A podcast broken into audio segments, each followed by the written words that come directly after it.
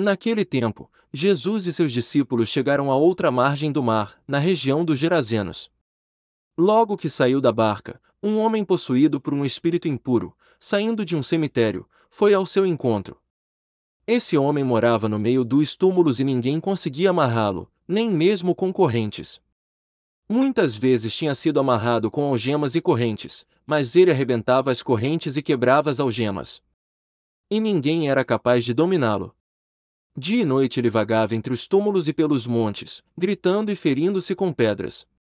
Vendo Jesus de longe, o endemoninhado correu, caiu de joelhos diante dele e gritou bem alto: Que tens a ver comigo, Jesus, filho do Deus Altíssimo?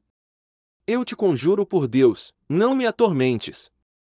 Com efeito, Jesus lhe dizia: Espírito impuro, sai desse homem. Então Jesus perguntou: Qual é o teu nome?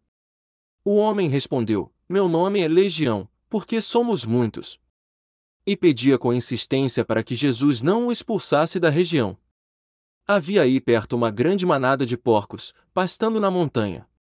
O espírito impuro suplicou: Então, manda-nos para os porcos, para que entremos neles. Ponto Jesus permitiu. Os espíritos impuros saíram do homem e entraram nos porcos. E toda a manada, mais ou menos uns dois mil porcos, atirou-se monte abaixo para dentro do mar, onde se afogou.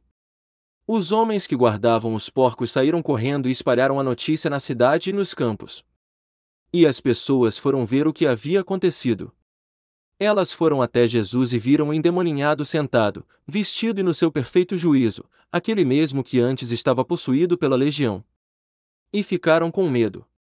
Os que tinham presenciado o fato explicaram-lhes o que havia acontecido com o endemoniado e com os porcos.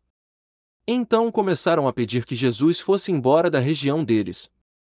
Enquanto Jesus entrava de novo na barca, o homem que tinha sido endemoninhado pediu-lhe que o deixasse ficar com ele. Jesus, porém, não permitiu. Entretanto, lhe disse: Vai para casa, para junto dos teus e anuncia-lhes tudo que o Senhor, em sua misericórdia, fez por ti.